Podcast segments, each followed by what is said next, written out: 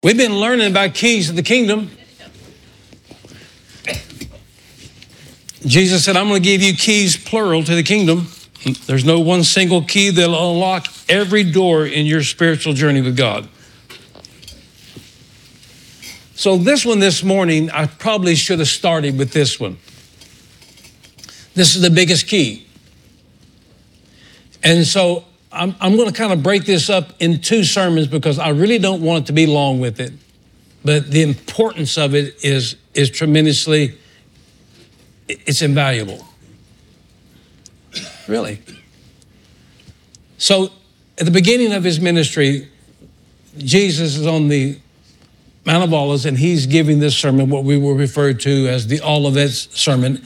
And right off the bat, he is giving the discussion of handing them the very primary key to unlock a lot of things for their lives to come. So it's found in Matthew chapter 6, and we'll begin with verse 31. It says this Therefore, take no thought, saying, What shall we eat? What shall we drink? Or what shall we be clothed with?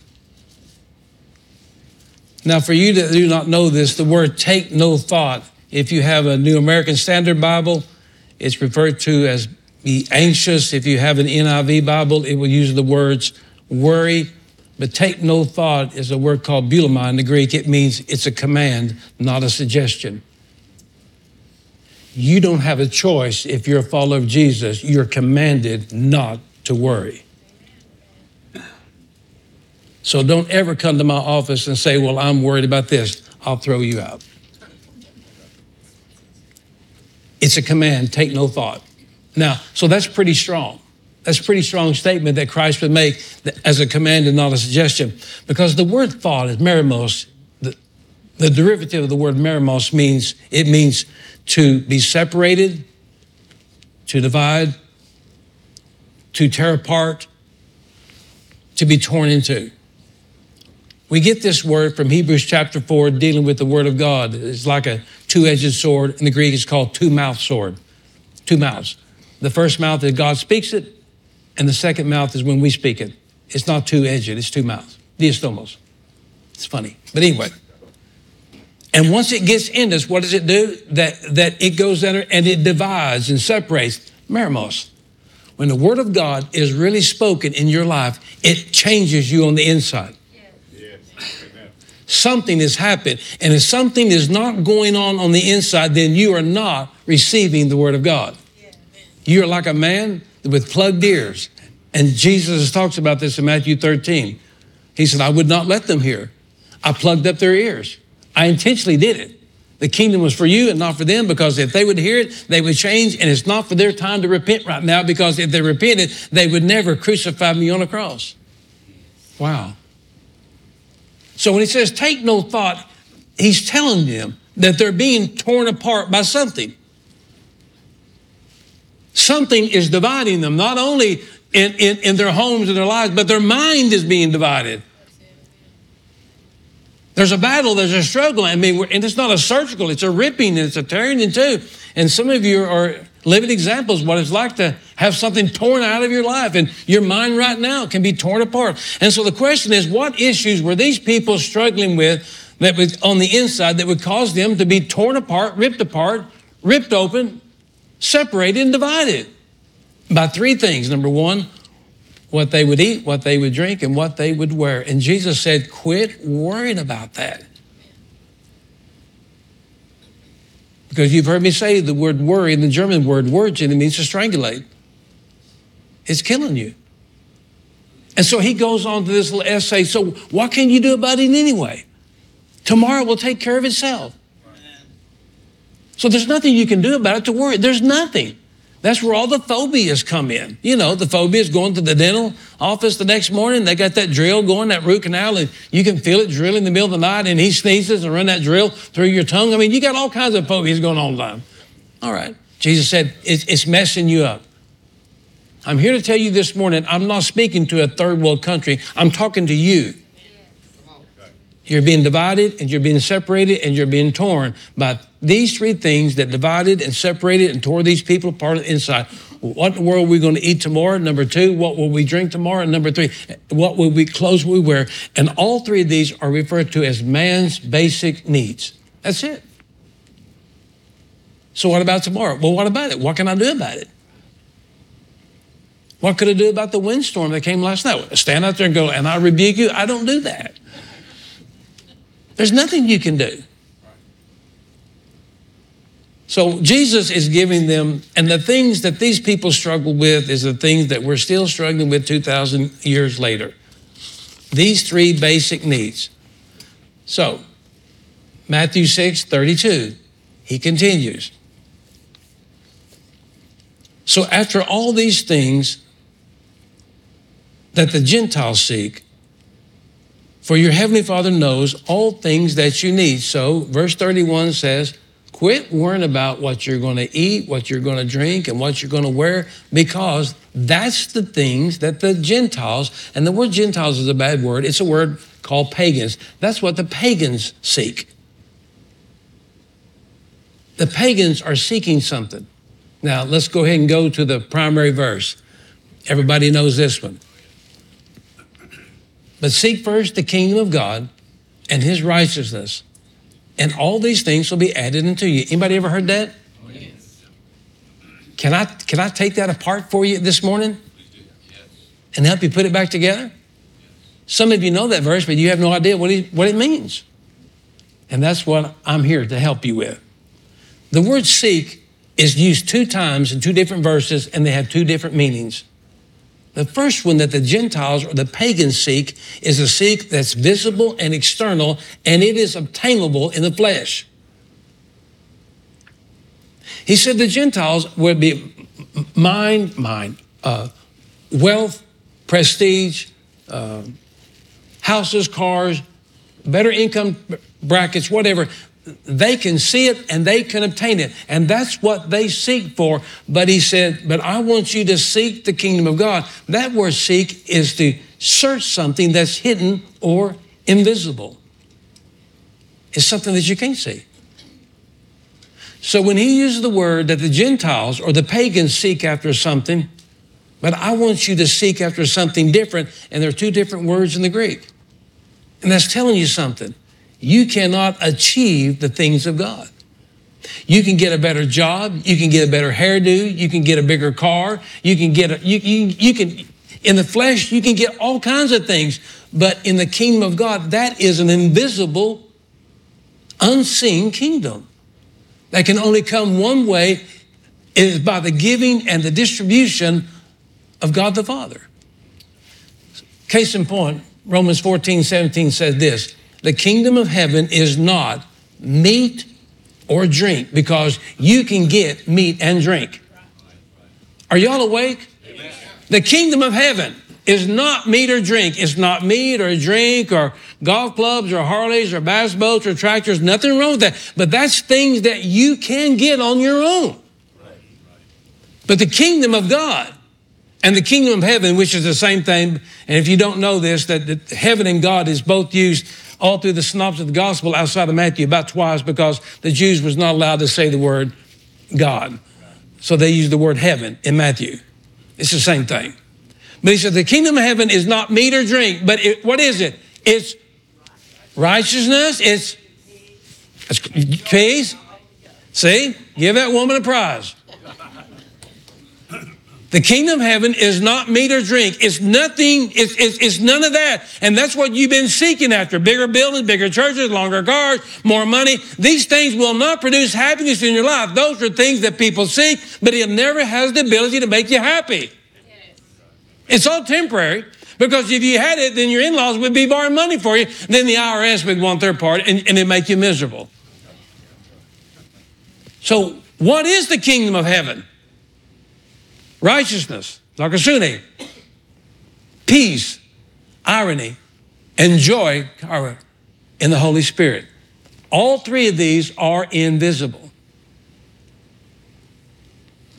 You cannot, in the flesh, earn righteousness. You cannot inherit peace and you cannot get joy in the flesh. It only comes from the unseen hand of God. So the kingdom of heaven is not a TV program. It's not you making more money. It's not a big church. It's not fancy clothes. It's not none of those things. Those things are fleshly and they're carnal. The kingdom of heaven is righteousness, a right standing with God, a right mind with God, a rightness with God. I'm right with God. Number two, I have the peace of God, the eirene of God. It means the heart of God is connected to my heart. It's called eirene. It reciprocates back and forth, and I have joy in the Holy Spirit. And if you have those things, then, then you understand the kingdom of God. But if you're just looking for a water baptism or if you're looking for a church doctrine to sign, those things are meat and drink and it will not produce joy and happiness in your life. And some of us are living testaments that we did our very best and we got all the diplomas and the medals and we still failed miserably. And it still didn't make you happy. And lives are still being shattered. Because these what you're seeking for is the invisible things that only comes from the invisible God. So he's a spirit. God is a spirit, and those that's going to worship me, he's going to be worshiping me in spirit and truth. So, to say all that to say this. So he said, don't seek all the things that the, the, the, the pagans seek. They're after it. You know, you can turn on every program at 3 a.m. in the morning, and all these high dollar ministers that live in all this high dollar stuff, making millions upon millions upon millions of more. And I told you one time, oh, Mike Murdock one time, a long time ago, you know, he's goofball. He really is. You get mad at me, I don't care. He's goofball. But you know, he wants you to send money, send money. So I wrote him one time. I said, "I'd like, I got a small church and blah blah blah. I'd like, if you believe in seed time and harvest, I'd like for you to send me some money." I did. I did. When we lived on Broadway Place. Oh, I mean, I mean, of course, Ron Edge, we didn't talk about Ron Edge, but anyway, so I did. I wrote no. I said, this is who I am. I sent in a business card and blah, blah, blah, blah, blah, blah. And I said, we're, we're a small church and, you know, we're, we're just trying to pay bills ourselves. And, and if you believe in seed time and harvest, please send me some money. And I get a letter in mail. It's a long one. It said, we don't, we don't do business like that. You know, that's what they said. Hypocrite, goofball, false prophet. That's what it is so what you're saying is it'll only work for your ministry, but it won't work for me. But I told you one time we on the way back from Waco, Texas, or San Antonio, and stopped at a mall. I did not, but I let my little wife shop at a mall, and I stayed in the car, and I was listening to a radio station, R.C. Sproul, and they were they were advertising a book on marriage and had a little class going on. So I called the lady and I said, "Hey, I got a small church in Ardmore. We got about 15 or 20 in the class, and we're just I'd like to order it." And I said, "You mean get a credit card?" She goes, "Ah, we'll bill you later." I said, "But she," I said, "Okay, fine." I gave the address, and so there's a box on the desk. Some of you heard this, but some of you hadn't. There's a box on the desk. R.C. Sproul with Ligonier Ministry, and you know he's a good old Presbyterian, but he's a, he's a reformer, and I love him. Great man of God. And I opened up the box, and it's Sunday school material, little pamphlets. And when I opened it up, underneath the plastic wrapping was a hundred dollar bill. I don't mean like somebody kind of wadded it up like some of you do $1 bills there. Hey, who's ever wadding up $1 bills? Would you quit doing that? If you're ashamed of it, just keep it in your pocket. I don't need money that bad. I love you, but quit that. Quit making airplanes out of it. I mean, we're not impressed with your, was it paper origami or what that thing is called, origami, or whatever it's called. Anyway, send a $100 bill. So I get on the phone, I said, hey, and it's wrapped in plastic. I said, um, I got your information, blah, blah, blah, and I got a box today. She goes, Great. I said, I didn't get a bill, but I got money. She goes, We know. And she said, Every morning, the staff meets and they pray over the pamphlets that go out. And one of the men decided to sow into your church. So, what I'm telling you is that when you begin to seek God, the invisible things, He'll cause the He'll cause the visible things to, to come and you're not even looking for it. So, what stuff? What things?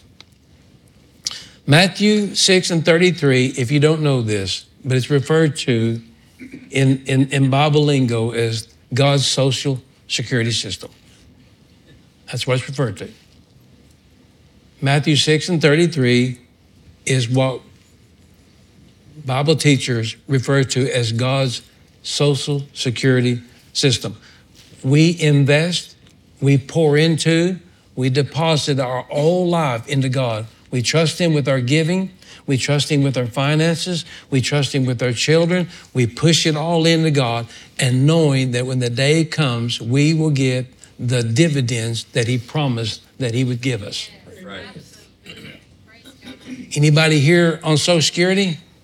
It's probably not as much as you want to make but some of us are knocking on the door. But hopefully that the country will stay solvent. I need you to go back to work. Andrew, keep working for a while. I need my Social Security to continue to be paid. So by this, that Matthew 6 and 33 says, if you will seek the kingdom of God first. And this word seek, by the time you get to Matthew 7 and 7, ask, seek, and knock, that's not really what you think it is. But the word seek is zetos, it means to get an education of what in a field of study. That's what that means. And, and you've heard me talk about this, but not to confuse you, but ask and seek and knock, they're acronyms for ask. But the word seek, zetos, doesn't mean like I'm looking with a pair of binoculars, I'm looking for God because you can't find him. The word zetos is connected to this word. It means to get a specific skill in a, in a, of study in a specific field of learning. It's a degree. When he talks about seeking the kingdom, it means this I should be a professor of knowing the character of God. I should be studying the kindness of God. I should be studying the attributes of God. Somebody said, well, how come God in the Old Testament on the left hand side is not the God of the New Testament on the right hand side? just keep reading further on the right. Get over in the very end of Revelation, you'll see it's still the same God. Amen. So the idea of this, this word seeking is this that you should be a student of learning about the nature of God. Not just, not just, a, not just a, a hearer, but a doer of the word. So this is what we do. This is what I do for, my, for my, all my Christian life for about 41 years. I've sown into his kingdom. I've sown. I've given away three cars Galen and I have. Really. Basically given away uh, two trailer houses. We've given away more than basically that we probably have made. And we're doing fine. God's blessed us with a daycare that's prosperous. I appreciate your giving to me. I mean, you know, we're building a new house. I'm glad for it. I'm not ashamed for it. But I'll tell you one thing. I told somebody today, somebody said something. I said, basically, not one penny's ever come out to build that house. It's all come through Gateless Daycare. And through the years, I flipped about 11 houses. So I buy one for $50 and sell it for 10000 so I've, I've made a, a great skill of living and working with my hands, and that's what I'm doing here. So the idea is that, but I'm not just seeking houses and I'm not seeking stuff. I'm seeking God. And when I seek the invisible God, He will what? Add things to me. So don't, don't whine and complain to me that you don't have anything. I'm just asking you a question. Are you seeking God? And I'm not the icon and, and, and I'm not the example of anything, but I'm just telling you, I've learned through the years to put God first. Period. Now, this is not a guilt trip, and I'm not Debbie Downer this morning, so don't get quiet on me and, and don't start pinching kids and running out of here. I'm trying to help you. I'm trying to give you a great kingdom key that'll help you unlock a lot of doors in your life. So this is referred to as a social So how many knows basically if you don't pay anything, you, so so you, you go to the bank, you go to the bank and say, and you knock on and say, listen, um, I, I'd like to I'd like to draw out about three hundred thousand. They say, well, that'd be great. Sit down in my office. 300,000, that's it, that's it. I want 300,000. Okay. So she come back and she goes, Well, the problem is you've never made a deposit in this bank.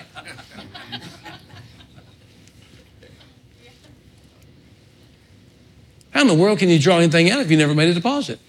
Right. Oh, it's going to get quiet, but it's okay. It's not about money. Just talk to me. Wait till I get next week about wickedness and laziness. You know the Bible says a lot about laziness? Yes. Ooh. You may want you may want to stay home on that one. I don't blame you. You're looking at a man that's not lazy when it comes to the things of God. And I'm trying to produce children and people of God, and I appreciate what you do. But anyway, you, as we sow into God's kingdom, that, that He promised us that when we need it, He will pay the dividends because we've sown into His kingdom, whatever it may be peace, joy, righteousness, and even finances, it, it, it, whatever it is. But I'm telling you, you cannot withdraw unless you sow. Period. So, anyway. So, before I get to the illustrated sermon, I'm getting to it. The, the key is giving God our first. I learned this long time ago. And I did I wasn't born with it, but I learned it. Learned it the hard way. There's three first in the Bible. Number one is called the firstling. Abel brought his firstling. Abel bought his best, Cain brought the rest. It's referred to as firstborn. Exodus 13 and 2. The Bible says, God says, the firstborn, male and beast, they belong to me. And the third one is the first fruit. Exodus 23 and 16. He said, Before you lay a, a sickle to the field, you bring me the first one. That's why the Bible talks about Jesus is the first fruit of many brethren being resurrected.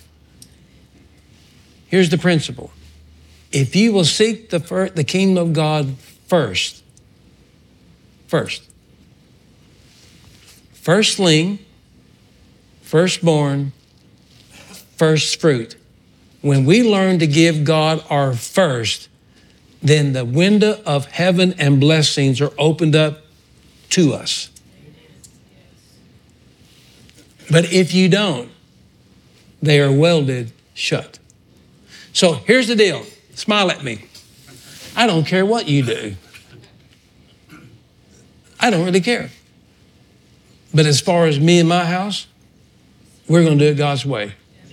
And we're going to honor God with my first. And I'm going to give Him my best and I'm going to show up on time. I'm going to go bed early on Saturday. I'm going to get my mind right. I'm going to put my glad face on this morning. I'm going to try to wear clothes that match. I'm, I'm going to try to give God my best because He deserves my best. And according to what you give Him first, is He'll pay you through the week. In the natural, you work all week long and they pay you on Friday, but God said, that's not the way I operate. Whatever you bring me on Sunday, I'll make it last all through Saturday. But if you don't bring anything, then you're out of luck. Never come to the church empty handed. Bring God your best. Because if you don't, you'll regret it. You'll have that leftover look. You'll have that buttermilk and sour tuna in the icebox look.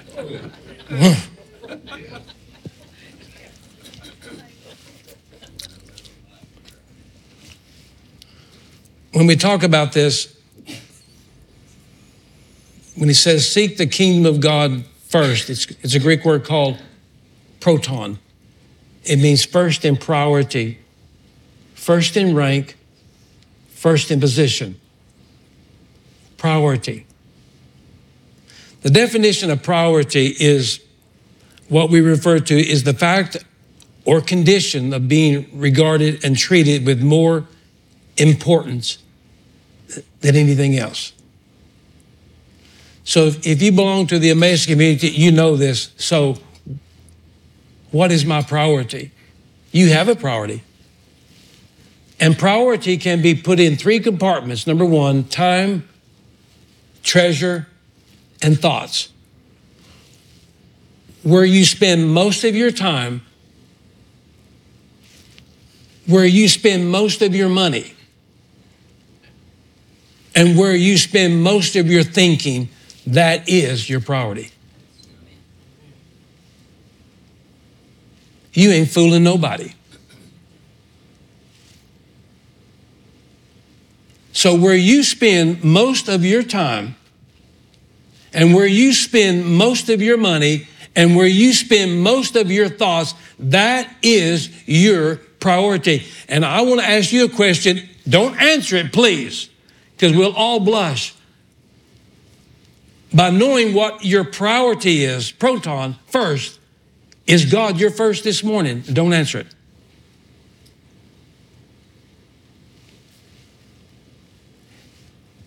Are you spending time with Him? Don't answer this. Are you spending your treasure with Him? Don't answer it. And are you thinking on Him during the week? Because when he said, seek the kingdom of God first, proton, it means the kingdom of God should be my first priority. You can do what you want to. I don't care. I love you. But I've learned a lesson a long time ago by just giving God the nod on Tuesdays and Thursdays every once in a while and throwing a wadded up $1 bill in the offerings. That's nothing. But I don't think anything about going buying this and that and this and that and thinking about that and that at work and this at work and what I want. You know, we can get consumed by the wrong priority. And and I learned through the Emmaus community that my priority must be seeking the kingdom of God first. And you're going to say, well, that's because you're a preacher. We're all ministers of God. Don't start that with me. I can go on another sermon. You're all ministers. We're all kings and priests unto God, Revelations 5 and 5. One of the biggest keys that I want to make available to you is where do you spend most of your time?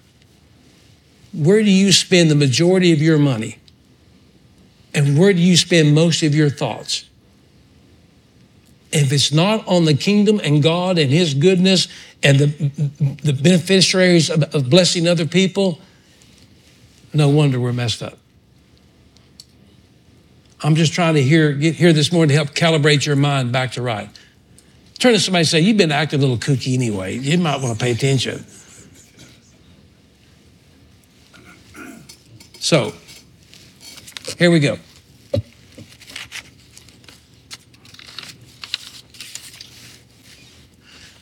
So, in, in, in, our, in our mind and body, we all have stuff. Now,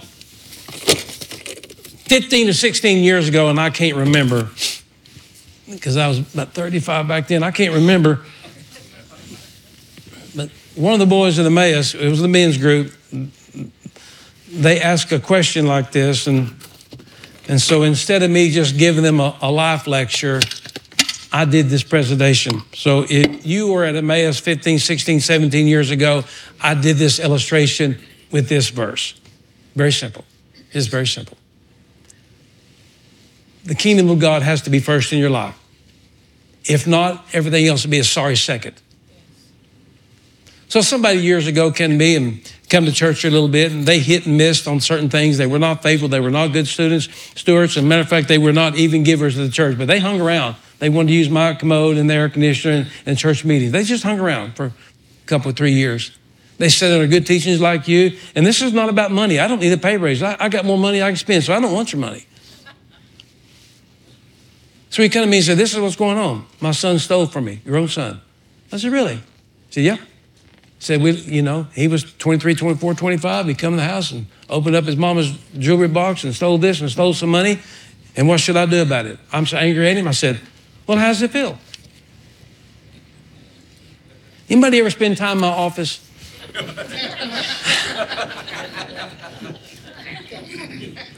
I'm not that guy that goes, Oh, come sit down, sugar. Let's talk about this. I said, First thing I said, How's that feel? He goes, Well, it hurts. I said, No, how's that feel? You've been stealing from God, and now your son steals from you. And he looked, he goes, Do what? I said, I'm no light bulb. He said, Do what? You get it, what? I said, I'm no light bulb. You've been hanging around here. I haven't seen one thing you contribute to the kingdom of God.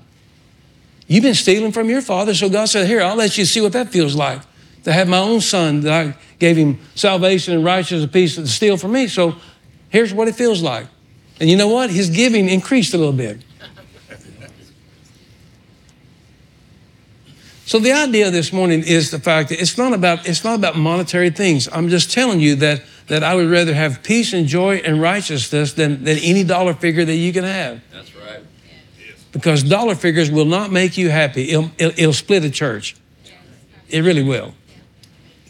They'll get hungry over the money and then they'll fight about the carpet and they'll fight about the color of the walls and, you know, Jesus said, where two or three gathered, you know a fight will break out. It's not exactly what he said, but you know. So I showed this years ago. So if this is us, and it is us, that we only have the ability to hold certain things, to keep it. Proverbs says, Blessed is the man that receives it, but blessed more is the man that can keep it. It's kind of like blowing up a balloon. It's one thing blow it up, but it's another thing let it go and, and you lose what you got. It's better to tie the thing off. So what God gives you, He kind of like for you to keep it. You understand that? Yes. So what happens is we, we all have basic needs. So so I, I wrote some simple things on here. That these grains of rice, it's, it's just small things. It's just small things. My wife will be serving this at the daycare tomorrow, but it's small stuff. It's just small stuff. It's, it really doesn't matter. It's, it's stuff in our life it's, it's just stuff in our life like traffic and, and weather and, and what's going on in California and, and the population of cats and stuff like that. I mean, it's just small stuff. It's just stuff that, that we deal with every day, but it's in our life. You got, you got a of small stuff in your life right now. It's not that big a deal. It's not that big a deal, you know. You, but then, and then we, we, we have bigger stuff that's, that's near and dear to us. It's, I'm going to say it's pintos, and I don't know that. But, but it's things like the health and the happiness of our family. Um, inflation and taxes and crooked politicians and gas prices and electricity prices and we got it. We're getting close. But so we, we got small stuff. We got we got problems at work, and we we got the barking dog, and then we got what we're going to eat, and what we're going to drink, and then we have our family members. Will they ever come back to Christ? Will my husband ever straighten up? Probably not. But anyway, so we got it in here, but we left out something. We left out God. Bigger things. Now, the reason why this is so important, there, there are 12 ping pong balls. Now, you kids, whether you're not here, I, I sold you ping pong balls. 12 is a divine number in the Bible. It's, it's, it's a number of government, and I chose 12. If you don't know this, when we start Wednesday nights, I will show you the 12 divine laws of God's government and 12 that we have to be under and abide. And I, and I listed about six. They're bigger priority. Number one is I'm commanded to love the Lord God with all my heart. I'm commanded to be faithful in my finances. I'm commanded to have an honest relationship with other people. I'm commanded to have respect for the house of God. I'm commanded to have respect for the spiritual authority. And I'm commanded to be a good steward of the things of God. And there's six more. There, there are 12 tribes of Israel. There are 12 stones on the ephod. There are 12 loaves of showbread. Uh, there are 12 apostles. There's 12 disciples. There's 12 gates of pearl. There's 12 layers of, of gems on the walls of heaven. And there's 12 months to the year. These things are, are the number 12 is a, a number of government and law, according to God. So there's 12 of them that we, of the New Testament believers, we must be under. We have to be under. And, that, and, and it doesn't make sense to you until you know the rest of these. But we're commanded to honor God's house. Paul's told Timothy that you will teach them how they will obey in the house of God. There's all kinds of things in the Bible. And somebody says, Well, I'm free. I don't have to live any of it. You're an idiot. That's not true. The Bible said in the last day that people have no vision. You know what that means in translation? In the last day, my people cast off restraints, they go crazy. My, my people, where there's no vision, my people perish. It doesn't mean a vision like prophecy or I see that the Lord said. That's not even what it means. It's a poor translation. He said, where there's no government among the people of God, the people cast off restraints and they go crazy. You ought to show up at this daycare when you have 80 kids a day when there's no teachers here but me. I mean, I know why tigers eat their young. I want to kill all of them.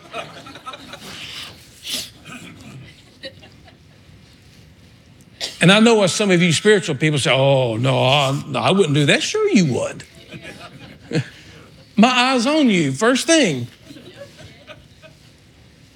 So these 12 really represents the divine laws of God that we are supposed to have in our life as believers. I'm quitting. There's 12 of them.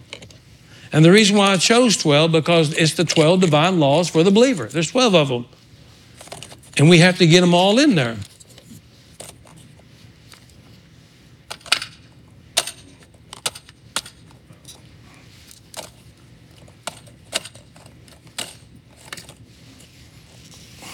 No, not going. They're not going. And so, guess what happens during the week when you start heading back to Cordell?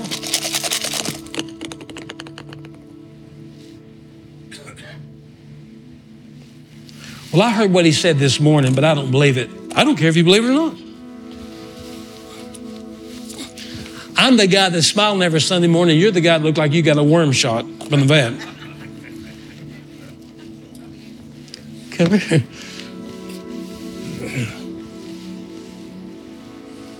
So what happens is, in this position right here, through the hustle, Mike, and the bustles of life, the teachings of God's word and the character of God is it quickly leaves out, and we can't we can't. And that's why a lot of you forget on Sunday afternoon what happened Sunday morning because they spilled out. So as I showed my Emmaus brothers this, and by now they're, they're wanting to repent over everything. They just want to get me shut up, and I understand. So what happens if we put God first? Like we're supposed to. What happens if we love God with all of our heart, mind, soul, and strength? What happens if we love our neighbor as we love ourselves? What happens if we learn to how to obey in the house of God? How, how, what, what happens if we begin to put these principles? I'm honest in my giving and my finances. I'm honest in relationship with other people. I'll always tell you the truth. It may take me a while, but I'll give you a lesson and a lecture, but I'll always tell you the truth. What happens if we do it God's way first, like He said? It would shock most of us and it would amaze the rest of you. And then somebody would look at you and say, Well, all you got is God. Well, what's wrong with that? What if you don't have a new car? What if you don't have a nice house? Why don't, what if you don't have all the health that you want? You still have the, the, the components of God in your life. What else do you need? But when you learn to take God first, I hate doing this because usually it won't work out, but Lord, I need a little help on this one.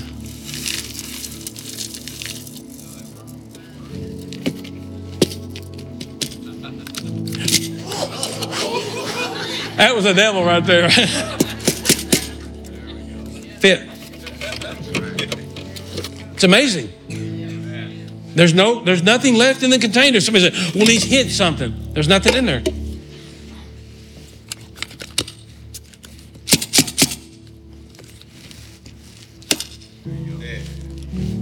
When you put God first, like you're supposed to, everything else will fit. See? It's a great lesson. So 15 or 16 or 17 years ago, I did this on walk number 48 or 49 to the men, and it just amazed them. I've learned as a clergy to put God first in everything that I do. And I'm just telling you this morning that whatever that you have need of, you don't have to be torn apart anymore. You don't have to be pulled apart anymore. Your mind does not have to be divided or separated anymore about tomorrow, things you cannot change. The only thing that you are obligated to do is in everything put God first, and all these other things will be added to you and it will fit. Now, lastly, this morning, we're going to quit with this. This is what it says in Hosea chapter 3, talking about seeking God. Seek the kingdom. Why? Hosea chapter 3, verse 5. For the Israelites, they will live many days without a king or prince, without sacrifice or sacred stones, and without ephod or household gods. But afterwards, the Israelites will turn and they will seek the Lord their God and David their king. It means David united Israel and Judah. They were looking for the spiritual David, and they will come trembling to the Lord and his blessings in the last days. Jesus said, You're living in the days of Hosea right now. Seek the kingdom. They have not had a king in over 680 years. And the nation of Israel and Judah have been torn apart. But Hosea said, I see in the future that that day will come that they won't have a king for a long time, but the king of heaven and earth will stand before men one day and they will seek him.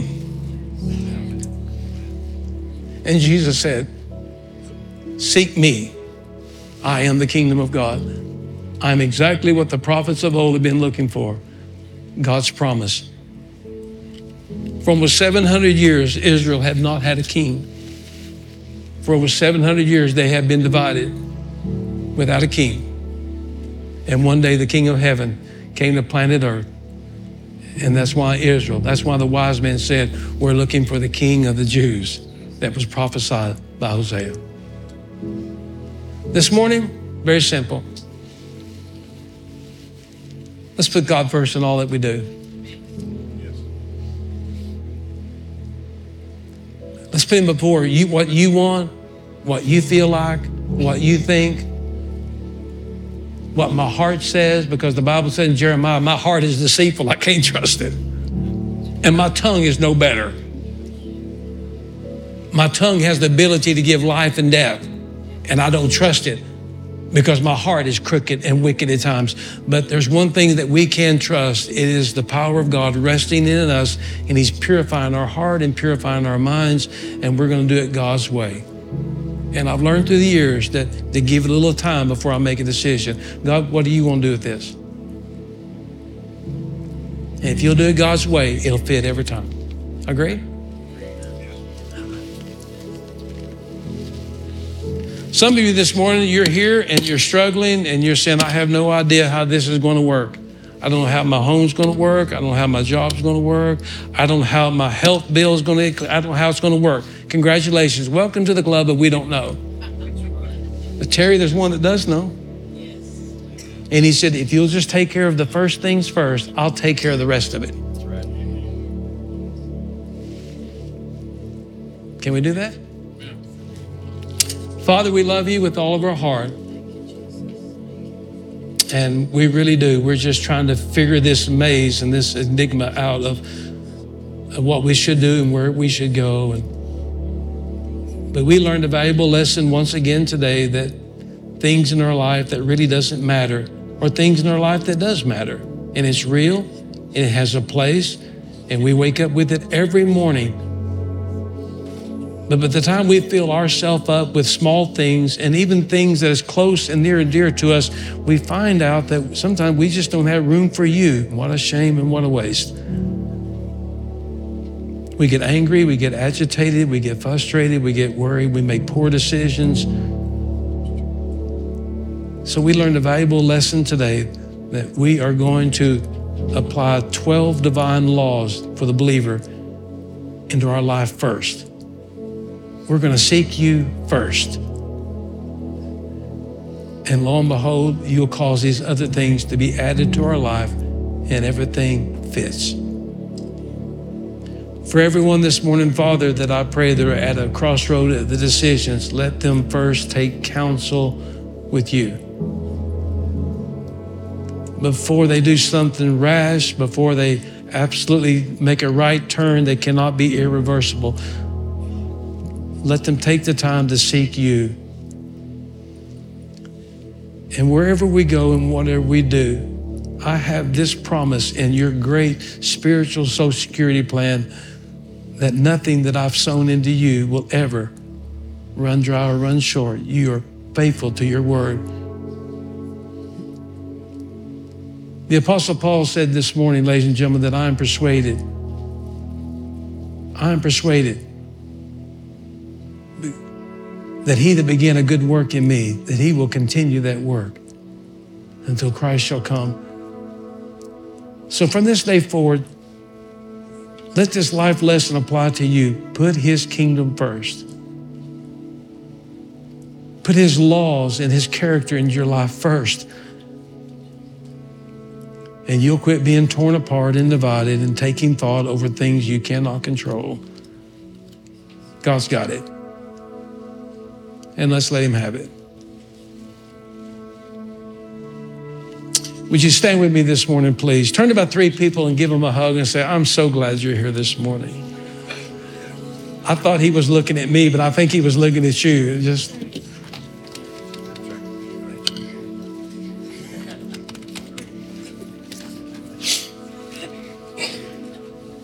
Communion servers, please come. So God's not a hypocrite.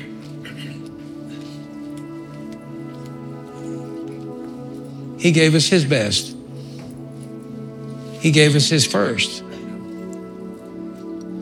He gave us His only.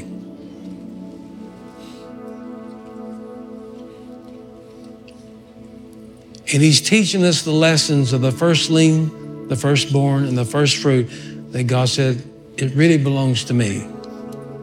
Your thoughts, your time, your treasure, your talent, it really belongs to me. So, your homework this week, early in the morning before you wrestle the kids out of bed, just take a few moments to walk outside or get somewhere close, closed in, and just honor God for a few moments. Just give Him your first before the TV comes on. Give Him your first. Give Him your best. Give Him the best of your treasure that you wouldn't have trouble spending somewhere else. Sow it into the kingdom. Give your thoughts about Him and towards Him instead of worrying about what other people think or say about you at work. Who cares? Give God your thoughts. And you'll find out your day will go a whole lot better because it'll all fit because you put God first. That night he sat with his disciples and he took the bread and the cup and he lifted it up and he said that your fathers in the old manna and quail rained down from heaven, and your fathers did eat of the bread in John 6, but they did hunger again. But Jesus said, I am now the bread of life, and my Father has rained down from heaven me in flesh and blood. And if any man would eat of me, he will never hunger again. And, and they took the bread. Then he took the cup and he lifted up and he said, This blood is the, is the lamb's blood. For 1,500 years, you've been celebrating the first Passover, they would take the lamb's blood in the shape of a cross. When the death angel came, that it would pass over. He said, I am the Lamb of God now that takes away the sins of the world. And my Father will take my blood in the shape of a cross for the forgiveness of your sins. Just remember me. So, this morning, ladies and gentlemen, as we remember Christ, it's more than just glancing at a mirror and walking off. We really need to take a checklist of our priorities this morning.